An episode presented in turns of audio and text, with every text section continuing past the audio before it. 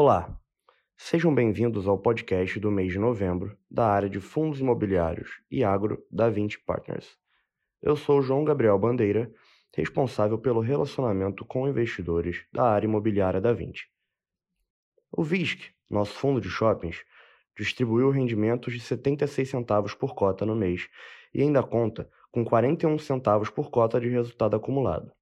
O portfólio do fundo atingiu 93,9% de taxa de ocupação, sendo o maior nível desde o início da pandemia, em março de 2020. O VILG, nosso fundo de galpões logísticos, renovou antecipadamente o contrato com a empresa Privalha, que ocupa 100% do centro de distribuição Privalha, localizado em Extrema, Minas Gerais. O contrato foi estendido na modalidade típica por 36 meses, sendo o novo vencimento em setembro de 2026. O Vino, nosso fundo de escritórios, segue apresentando uma boa performance operacional e distribuiu 34 centavos por cota, o que representa um dividend yield anualizado de 8,6%. Desde 2020, o fundo recebe 100% da sua receita faturada, o que reforça a excelente qualidade de crédito dos seus locatários. O VIF, nosso fundo de fundos, anunciou a distribuição de rendimentos de 6 centavos por cota, o que representa um dividend yield de 9,9% sobre a cota de mercado ao final do mês. Além disso, a cota patrimonial do fundo apresentou uma rentabilidade de 5,1% no segundo semestre, o equivalente a 2,6 pontos percentuais acima do IFIX no mesmo período. O VIUR, nosso fundo de imóveis urbanos, anunciou uma distribuição de rendimentos no valor de 7,2 centavos por cota, mais de 15% acima da estimativa feita no estudo de viabilidade da primeira emissão do fundo. O VECRI, nosso fundo de recebíveis imobiliários, anunciou uma distribuição de rendimentos de 12 centavos por cota, o que representa um dividend yield anualizado de mais de 16% sobre a cota de mercado ao final do mês. O fundo ainda anunciou um novo guidance de rendimentos para os próximos dois meses, devendo a distribuição se situar entre 11 a 14 centavos por cota. Por fim, o VICA, nosso fiagro imobiliário, segue em fase de alocação, já tendo alocado mais de 50% do valor captado na segunda emissão de cotas e distribuído 10 centavos por cota no último mês. Para comentar em maiores detalhes os resultados de novembro dos nossos fundos, tenho hoje aqui as pessoas-chave na gestão dos fundos. Rafael Teixeira, que irá entrar em maiores detalhes do VISC, o Matheus Canalha, do VILG, a Érica Souza, do Vino, o Luiz Felipe Araújo, do VIF, o Douglas Cáfaro, do VIUR, o Gustavo Cortes, do VECRI e o Bruno Spielberg, representando a equipe de gestão do VICA na qualidade de head de análise de crédito. Olá, Rafael. Conte-nos agora como foram os resultados do VISC no mês de novembro. Olá, João, e a todos que nos ouvem neste podcast. Os shoppings continuam apresentando resultados fortes, com crescimentos relevantes em anuai caixa e vendas em diversos ativos. Porto Velho, Ribeirão e Vila Romana, por exemplo, tiveram crescimentos de anuais superior a 50% quando comparado com o mesmo mês em 2019. Metade dos shoppings do portfólio estão apresentando crescimento de vendas superiores a 10% quando comparado com o mesmo mês em 2019. Em novembro, a distribuição de rendimentos anunciada pelo fundo foi de 76 centavos por cota, enquanto o resultado gerado foi de 71 centavos por cota. Após essa distribuição, o fundo ainda conta com resultado acumulado não distribuído de 41 centavos por cota, que poderá ser utilizado para distribuições futuras. Ao longo do mês de novembro, em função da venda de cota de FIIs líquidos, houve uma redução de 3 centavos por cota em seu resultado. Desconsiderando este efeito, o resultado recorrente gerado pelo fundo foi de 74 centavos por cota. Os indicadores operacionais dos shoppings em outubro continuaram apresentando a tendência de crescimento observada ao longo de 2022. As vendas totais por metro quadrado apresentaram um aumento de 25,6% quando comparadas com o mesmo mês no ano anterior. Quando comparamos as vendas totais por metro quadrado para os mesmos shoppings em relação a outubro de 2019, observamos um crescimento de 11,2%. Além disso, o NOI caixa por metro quadrado apresentou crescimento de 26% quando comparado ao mesmo mês de 2021 e quando comparamos os mesmos shoppings em relação a outubro de 2019, observamos um crescimento de NOI caixa por metro quadrado de 13,1%. Agora eu passo a palavra ao Matheus, que vai falar sobre o VILG, seus resultados e últimos acontecimentos relevantes do fundo. Obrigado, Rafael, e olá a todos. No mês de novembro, a distribuição de rendimentos do VILG foi de 72 centavos por cota, dentro da faixa estimada de rendimentos para o segundo semestre de 2022, que se encontra entre 70 e 73 centavos por cota. O fundo assinou no mês de novembro um aditivo contratual com a empresa Privalia, multinacional espanhola do setor de e-commerce, estendendo o contrato por mais 36 meses a partir de seu vencimento em setembro de 2023. Com isso, o novo vencimento do contrato passa a ser em setembro de 2026. Atualmente, a empresa ocupa 100% do centro de distribuição de 26.774 metros quadrados localizado em Extrema, Minas Gerais. A renovação, que ocorreu na modalidade típica dado o término do BTS, foi assinada com 10 meses de antecedência e sem redução no valor do aluguel vigente, reforçando a qualidade do ativo, que foi desenvolvido nos mais altos padrões de mercado, além de corroborar com a tese de investimento da região de Extrema, um dos principais polos logísticos do país, localizado a menos de 100 quilômetros da cidade de São Paulo. Além do contrato da Privalha, o fundo também assinou em novembro um novo contrato de locação no ativo Parque Logístico Osasco. A nova locação é para o módulo 5 do empreendimento, que possui 5.925 metros quadrados e era ocupado por um inquilino que encerrou suas atividades no Brasil. A troca ocorreu sem que houvesse período de vacância e a nova locação apresenta valor superior à anterior. O novo inquilino é a empresa Smart Break, pioneira do setor de mini mercados e que acaba de receber um aporte relevante de um grupo investidor. O contrato assinado entre a empresa e o fundo possui validade de 60 meses. A obra do ativo Castelo 57 Business Park, localizado no município de São Roque, e que terá 61.242 metros quadrados quando pronto, encontra-se em estágio de concretagem do piso, início da pavimentação externa e instalação do sistema de combate a incêndio. A previsão de entrega do ativo é entre janeiro e fevereiro de 2023. Vale ressaltar ainda que o fundo faz jus a um prêmio de locação mensal durante todo o período de obras e mais 24 meses após a obtenção do habite com base em um cap rate de 8,5%, calculado sobre os montantes desembolsados.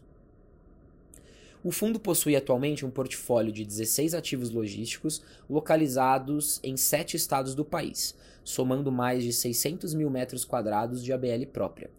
Atualmente, o fundo apresenta ocupação financeira de 90%, sendo 37% da receita imobiliária do fundo atribuída a locatários que praticam atividades de e-commerce, seguidos de 29% no segmento de transporte e logística, 10% em alimentos e bebidas, entre outros, configurando uma exposição relevante a setores bastante resilientes. Agora eu passo a palavra para a Érica, que vai falar sobre o Vino, seus resultados e últimos acontecimentos relevantes do fundo. Obrigada, Matheus, e olá a todos. No mês de novembro, o Vino anunciou a distribuição de rendimentos no valor de 34 centavos por cota, equivalente a um dividend yield anualizado de 8,6%. O fundo segue apresentando excelentes indicadores operacionais, como uma taxa de ocupação acima de 97% e mais de dois anos com 100% de adimplência da receita faturada. O aluguel médio dos contratos típicos do portfólio apresenta um desconto de 21% para a média de mercado das mesmas regiões, o que contribui para o repasse bem-sucedido de inflação nos seus contratos. Vale ressaltar que a receita do fundo é composta por 68% dos contratos atípicos e a exposição máxima por contrato típico é de 6%, fatores que contribuem para a qualidade dos recebíveis do fundo. Ainda neste mês, o Vino realizou um movimento de recomposição de caixa, no qual recebeu 15 milhões de emissão de um novo CRI lastreado em recebíveis do fundo, estratégia que foi detalhada no relatório mensal. Agora eu passo a palavra a Luiz, que vai falar sobre o VIF, seus resultados e acontecimentos relevantes. Obrigado, Érica, e olá a todos. No mês de novembro, o IFIX, Índice de Fundos Imobiliários da B3, apresentou variação de menos 4,2%. No ano, o índice acumula rentabilidade total de 2,2%. Já o IBOV, Índice de Ações da B3, teve queda de 3,1% em novembro, voltando para os 112 mil pontos. Ainda assim, no ano, o Ibov acumula uma valorização de 7,3%. No caso do VIF, durante o mês de novembro, o fundo apresentou uma rentabilidade na cota patrimonial de menos 4,5%, o que representa 0,3 ponto percentual abaixo da variação do IFIX no mesmo período, e acumula no ano um alfa positivo de 0,9 ponto percentual para o IFIX. A cota patrimonial do fundo encerrou o mês com valor de R$ 8,89, enquanto a cota mercado fechou a R$ 7,27, o que representa um desconto de 18,6% para o valor patrimonial da cota. Olhando para o resultado do VIF, no mês de novembro o fundo gerou 4,9 centavos por cota e distribuiu 6 centavos por cota, o que representa um dividend yield anualizado de cerca de 9,9% sobre a cota de fechamento do mês na B3. O fundo encerrou o mês com um resultado acumulado não distribuído de 5,7 centavos por cota, já considerando a distribuição anunciada. Com relação às movimentações, a gestão continua buscando fazer alocações que sejam capazes de aumentar o resultado recorrente do fundo. Nesse mês, foram realizadas compras que somaram 2,6 milhões de reais, ou cerca de 3% do fundo, divididos entre a entrada na sexta emissão de cotas do VGIR, Fundo de Recebíveis Indexados ao CDI, e a compra de outros FIs de CRI que possuem exposição a papéis indexados à inflação e que, na nossa visão, acabaram apresentando bons pontos de entrada. Em termos de alocação, ao final de novembro, o segmento de recebíveis apresentava individualmente a maior exposição do fundo, com 39% da carteira, ainda que no consolidado os ativos de tijolo representassem uma alocação mais significativa do fundo. Nos segmentos de escritório e logística, nossa exposição era de 22% e 20% em cada, respectivamente, enquanto a exposição ao segmento de shoppings fechou em 13% no final do mês. Em termos de estratégia, o fundo apresentava 62% da carteira na estratégia de renda e 38% na estratégia de valor. Agora eu passo a palavra ao Douglas, que vai falar sobre o VIUR, seus resultados e acontecimentos. Obrigado, Luiz, e olá a todos. No mês de novembro de 2022, o fundo anunciou uma distribuição de rendimentos de 7,2 centavos por cota, equivalente a um dividend yield anualizado de 11,6%, considerando a cota de fechamento do mês. Desde seu início, o fundo vem apresentando resultados sólidos, tendo gerado uma média de 7,6 centavos por cota distribuído cerca de 7 centavos por cota. O portfólio do fundo conta com contratos de locação com prazo médio elevado, cerca de 9,1 anos, e conta com cerca de 93% da sua receita de locação atrelada a contratos atípicos, que conferem ainda mais resiliência e previsibilidade ao resultado do fundo. Na nossa opinião, essas características, aliadas ao já expressivo resultado acumulado pelo fundo desde seu IPO, colocam o VIUR em posição favorável para a manutenção da boa performance apresentada até o momento. Por conta disso, estimamos que o resultado distribuído pelo fundo até mais de 2023 deverá se situar entre 7 e 7,6 centavos por cota. Agora eu passo a palavra para o Gustavo, que vai falar sobre o VCRI, seus resultados e últimos acontecimentos relevantes do fundo. Obrigado, Douglas, e olá a todos. No último mês de novembro, o VCRI anunciou uma distribuição de rendimentos mensais no valor de 12 centavos por cota, o que representa um dividend yield anualizado linearmente de 16% sobre o preço de mercado da cota no fechamento do mês, ou 14,5% calculado sobre o preço da cota de emissão no IPO. Ao final de novembro, o fundo possuía 38 emissões de CRI em carteira, lastreados em créditos de diferentes grupos econômicos e setores de atuação, que representavam cerca de 90% do PL, além de uma alocação em quatro FIIs com viés de renda, que correspondiam a 5% do PL, e um saldo de caixa de aproximadamente 5%, o qual será utilizado na aquisição de novos CRIs em fase de estruturação. Neste mês, realizamos a venda no mercado secundário de parte da posição do CRI da MacCamp, com ganho para o fundo. No mês de novembro, o fundo gerou um resultado caixa de aproximadamente 7 centavos por cota, encerrando o mês com um resultado acumulado de aproximadamente 16 centavos por cota. Seguimos adotando a estratégia de combinar o resultado recorrente dos ativos em carteira com o lucro acumulado, porém não distribuído em períodos anteriores, de forma a otimizar a distribuição de proventos, mesmo em períodos de inflação menor. Cabe ressaltar que, mesmo já considerando essa distribuição de 12 centavos por cota provisionada para este mês, o fundo ainda permanecerá com um lucro acumulado de aproximadamente 11 centavos por cota.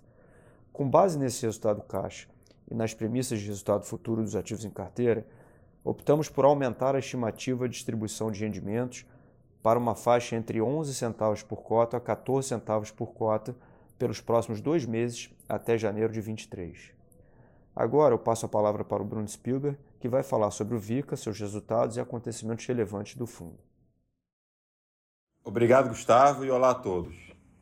Neste mês de novembro, o VICA anunciou a distribuição de rendimentos mensais no valor de aproximadamente 10 centavos por cota o que representa um dividend yield anualizado de 12% sobre a cota de emissão. Lembrando que este fundo é setipado e, portanto, não possui negociação das cotas em bolsa e nem oscilação do preço de emissão. Ao final do mês de novembro, o fundo possuía 15 emissões de CRAs e duas emissões de crise em carteira, lastreados em créditos de diferentes grupos econômicos que representavam cerca de 52% do patrimônio líquido do fundo aproximadamente 193 milhões de reais. A taxa média da carteira está em CDI mais 4% ao ano, com duration inferior a 3 anos. O patrimônio líquido do fundo ao final de novembro era de 374 milhões de reais. No mês de novembro, o fundo alocou 40 milhões de reais em certificados de recebimento do agronegócio em diferentes segmentos. Os CRAs de girassol e matei malage são do segmento de grãos, e o CRA de frigol é do segmento de frigoríficos.